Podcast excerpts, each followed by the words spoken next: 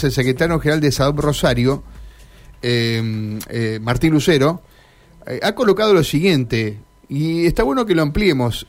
Mientras se exigen 190 días de clase en la provincia de Santa Fe, hay un régimen de inasistencias que quedó tal cual la pandemia. Entonces, mientras vos tenés la realidad del ministerio que exige 190 días, un chico puede pasar de año en la escuela media con 135 inasistencias. Decías, Karina, con solamente el 25% de concurrencia a clases. Es medio una cosa que, digamos, que te demuestra, bueno, vos, vos podés exigir, pero después si hacia el chico le permitís faltar el 75% de las horas que, que, que va a ser instruido. No parece coherente, ¿no? Una cosa con la otra. ¿Para qué se hace? ¿Se hace para evitar la repitencia? ¿Se hace para barrer abajo de la alfombra las cosas que están mal? Está eh, con nosotros Martín Lucero. Bueno, que además acaba de firmar una eh, notificación, una solicitud en realidad, junto con Pedro Bayugar de ESADOP Santa Fe, enviada a Gregorio Vieto, el subsecretario de Educación eh, Secundaria de la provincia, eh, para pedir la nulidad de la circular número 4, que es la última. Pero vamos a consultarlo eh, justamente a Martín Lucero. Martín, Mario y Karina desde Radio M Santa Fe, buen día, ¿cómo estás? Hola, ¿cómo les va? Buen día. Bueno, vamos a tener que ir por partes porque son muchas cosas y para los que no estamos en el tema seguramente eh, se, se, ve complicada.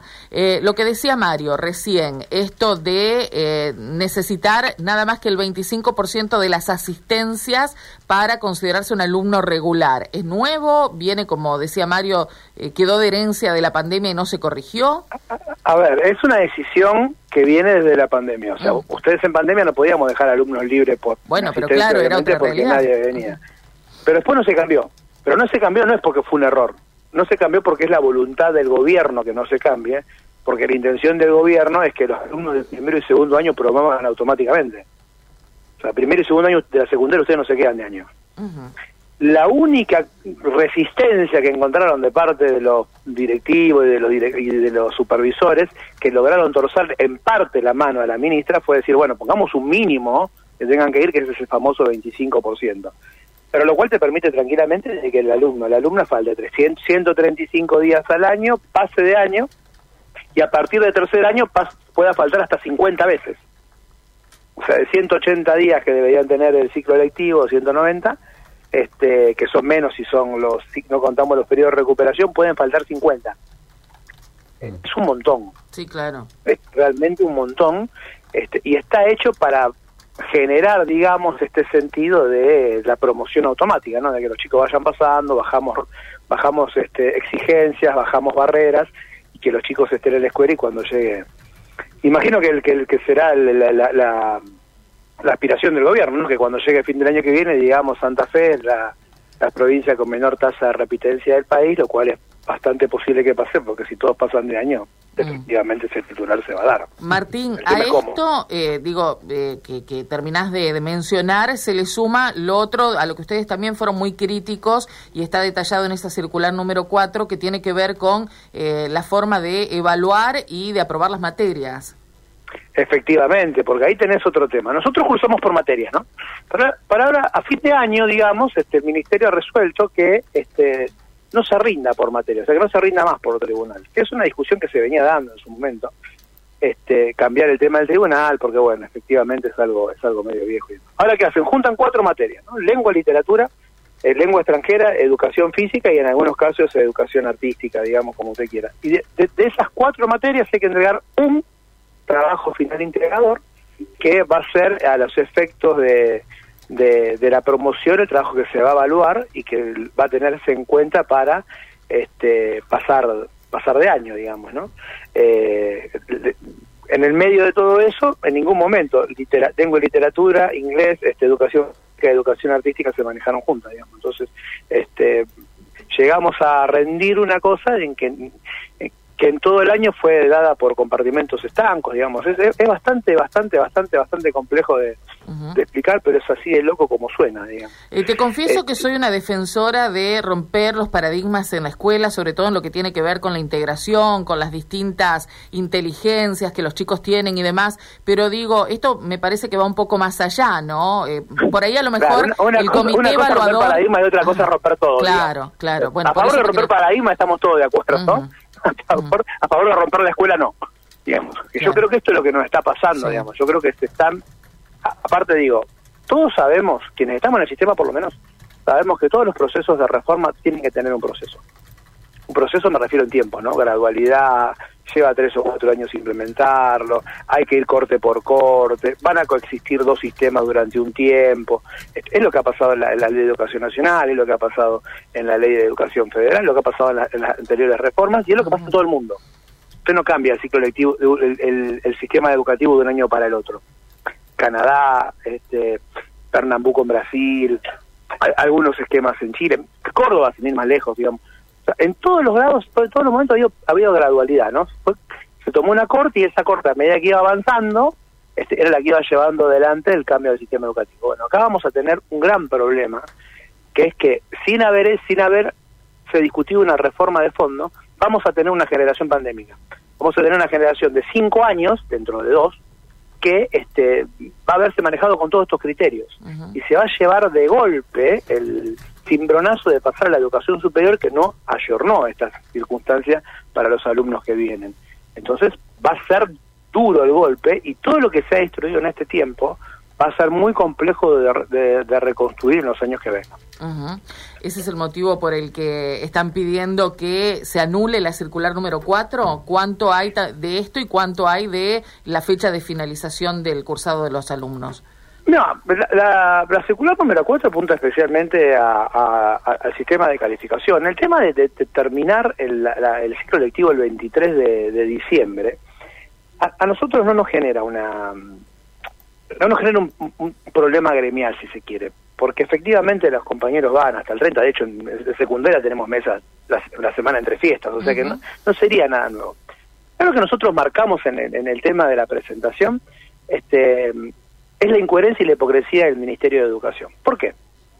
Porque todos los docentes de escuela media tienen obligación de entregar sus calificaciones, obligación, o sea, estarían incumpliendo su tarea si no lo hacen, el 30 de noviembre. El 30 de noviembre, si usted es profe de matemática, tiene que entregar la calificación de matemática. Sí. En ese momento, a todos los efectos, se terminó el ciclo lectivo. ¿Por qué? Porque después vienen los, los procesos de recuperación. Entonces, ¿qué dice el Ministerio de Educación? Bueno, los que tienen que recuperar, vayan a la escuela. Y los que no tienen que recuperar, porque ya aprobaron los contenidos que tenían que aprobar, van a ir a hacer talleres, van a ir a hacer rondas de convivencia, van a hacer algún otro tipo de actividad. Pero señora ministra, la pregunta es, ¿usted no dijo que extendía el ciclo lectivo para recuperar los días que se perdieron? No hay que recuperar contenidos en la escuela. Si la persona ya aprobó los contenidos, ¿para qué la seguir? Entonces es mentira que se extiende la cantidad de días para recuperar días perdidos. Se extiende la cantidad de días solamente a los efectos de que no tenga que volver para atrás las cosas que dijo cuando fue la discusión paritaria. Porque evidentemente los gremios teníamos razón. Cuando hay paros, lo que se debe recuperar son los contenidos, no los días, porque el sistema educativo argentino no está estructurado sobre lo que usted aprende tal día determinado, está estructurado sobre los contenidos que usted incorpora a lo largo del proceso del ciclo lectivo en curso. Por eso, por eso se habla de la, educación en la diversidad, de atender los procesos de cada alumno, de atender los tiempos. Entonces digo, todas estas obscenidades que se están dando llegan al punto que en algunas escuelas van a compartir el salón. Quienes están en libreta en proceso, quienes están recuperando los contenidos y quienes están haciendo el taller de ESI. Eh, mm, Martín, te saludo y un comentario que nos hacen aquí en Santo Tomé. Eh, nos dicen que en algunas escuelas secundarias planteaban que al promocionar todos los alumnos, o casi todos, tenían el problema de cantidad de alumnos de por curso. O sea, porque siempre se empieza con más cantidad de cursos y se va depurando a medida que pasan los cursos. Y con esto llegan los problemas de espacio, o sea, pasan todos y tienen problemas de espacio, nos decían, ¿no? Eh, ah, eh, eh, sí. Es un desafío, es, interesante, digamos. Ojalá, ojalá llegáramos con todos los alumnos que empiezan primer año a terminar quinto año. Este, y sería un, buen desafío, digamos, ver cómo resolvemos la, la cuestión estructural. El tema es que acá nosotros percibimos que lo que se hace es que los chicos pasen sin incorporar contenido solamente a los efectos estadísticos. Entonces ahí vas a tener, ese problema se va a duplicar. Bien. Eh, otra gran discusión que nos llevaría media hora y que no es una pregunta conveniente que yo te haga a vos, y yo a veces noto cierta también eh, inconveniencia, no, no, tuya, pero creo que a veces los sindicatos docentes debieran poner este tema, pero como primer orden, yo he visto maestros que escriben ojos con H, Martín. y he visto cosas, no sé, errores gravísimos que hablan de que tenemos necesidad también de capacitar mejor a nuestros docentes. A lo mejor forma parte de todo el mismo problema, ¿no? Porque los chicos después salen con deficiencias educativas y son profesionales, no sé. Pero creo que hay que empezar a hablar de estos temas porque, sinceramente, eh, hace también, por supuesto, y es central en la calidad educativa. Eh, es más, yo, te, lo, tomo, digamos. No, hay que sacarle, no hay que sacar el, pecho de esa discusión. Yo te lo tomo. A ver, vamos, obviamente que vamos a separar los errores este, excepcionales de... Te, pongo ese ejemplo, podría, podríamos hablar No, no, sin duda, o sea, también digo, o sea, más, de una vez hemos leído algún error en, en, la etapa un diario, digamos, que es un error ocasional. Por supuesto, sí, tiene que ver con lo mismo, ¿eh? Sí. es cierto, sí es cierto, y ahí sí te lo doy, Mario, que nosotros nos debemos, o sea, nos, hubo reformas en la primaria, hubo reformas en el nivel inicial y hubo reformas en el nivel secundario, distintas reformas en el tiempo. Nunca encaramos como Estado la reforma del nivel superior. Nosotros tenemos una formación inicial, digamos la formación inicial docente, la que se da en el profesorado, que hace años que no se reforma. Entonces, efectivamente, pueden suceder algunas cuestiones porque estamos educando docentes que van a dar en el siglo XXI con parámetros educativos que eran del siglo XX y si me apuras algunas concepciones pero, del siglo pero te pregunto, ¿no, no, ¿no crees que hay que ser más exigente para aquel que quiere ser docente?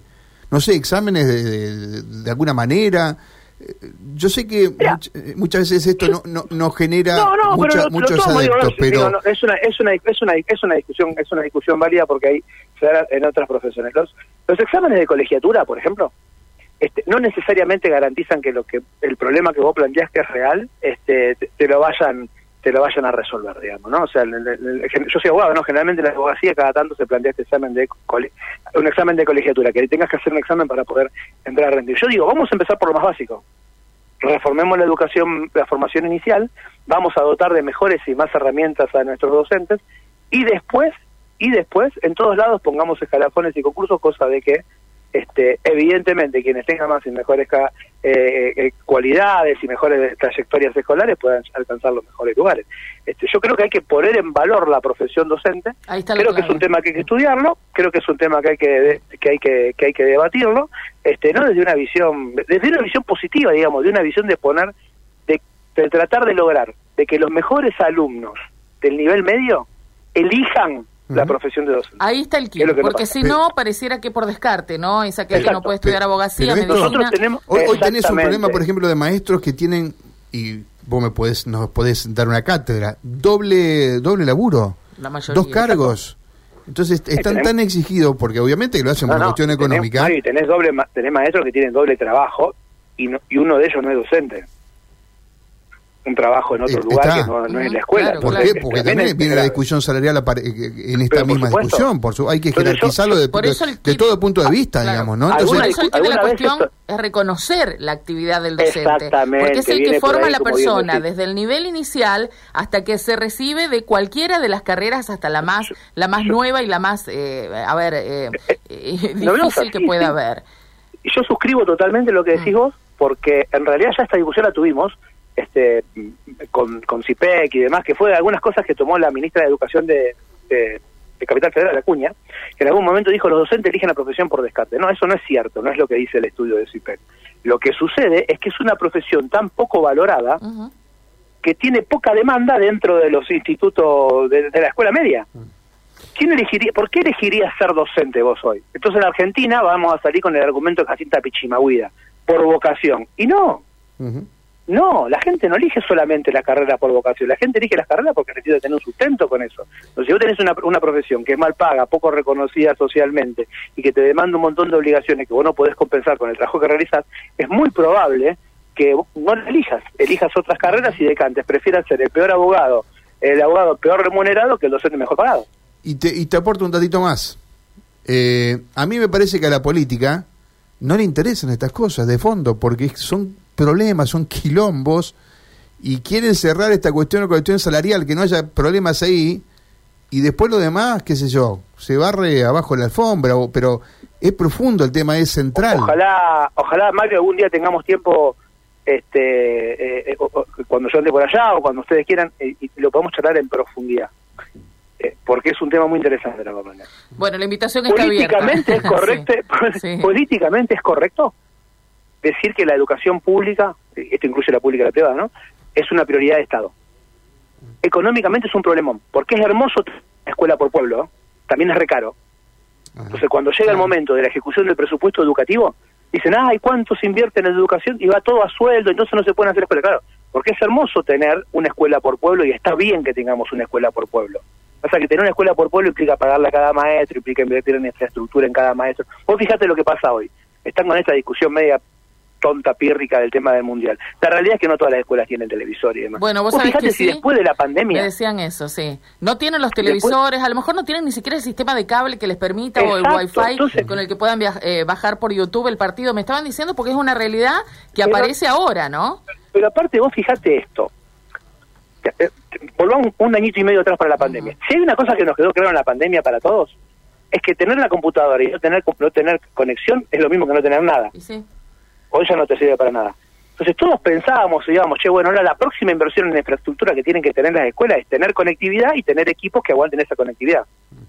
Una buena política pública, educativa, hoy, no sería tanto discutir de qué color es la bandera de Arabia Saudita, que creo que jugamos, o Polonia, o la escultura, o la economía política, que puede ser una, un trabajo, este, si se quiere, eh, un trabajo que ayude la política pública educativa hoy hubiera sido dotar a la mayoría de las escuelas posibles de sistemas de televisión o de pantallas con teleconferencia, cosa de que vos hoy mires el mundial, pero mañana puedas hacer una charla con escuelas de otros lugares, que puedas tener profesores de otros de otros países, de otras ciudades que puedan darte clase a tus alumnos, que puedas tener teleconferencias este, con profesores que no podrías traer a tu escuela. Desde Intillaco hasta Arón Castellanos en el sur de la provincia de Santa Fe. Bueno, nada de eso se pensó, porque cuando llegamos, volvimos de la pandemia, la escuela no tenía gas. Tremendo. Martín, gracias por tu claridad y por prestarte a este debate también. Muy amable. ¿eh? No, por favor, gracias a ustedes y a disposición. Gracias, buen día. Martín Lucero, el titular de SADOP Rosario, decíamos, junto con el titular de SADOP Santa Fe, Pedro Bayugar, firmaron una nota que dirigieron a las autoridades del Ministerio de Educación de la provincia con la intención de que eh, se, se anule aquella circular número 4 que establecía todas estas cuestiones que conversábamos. Informados es...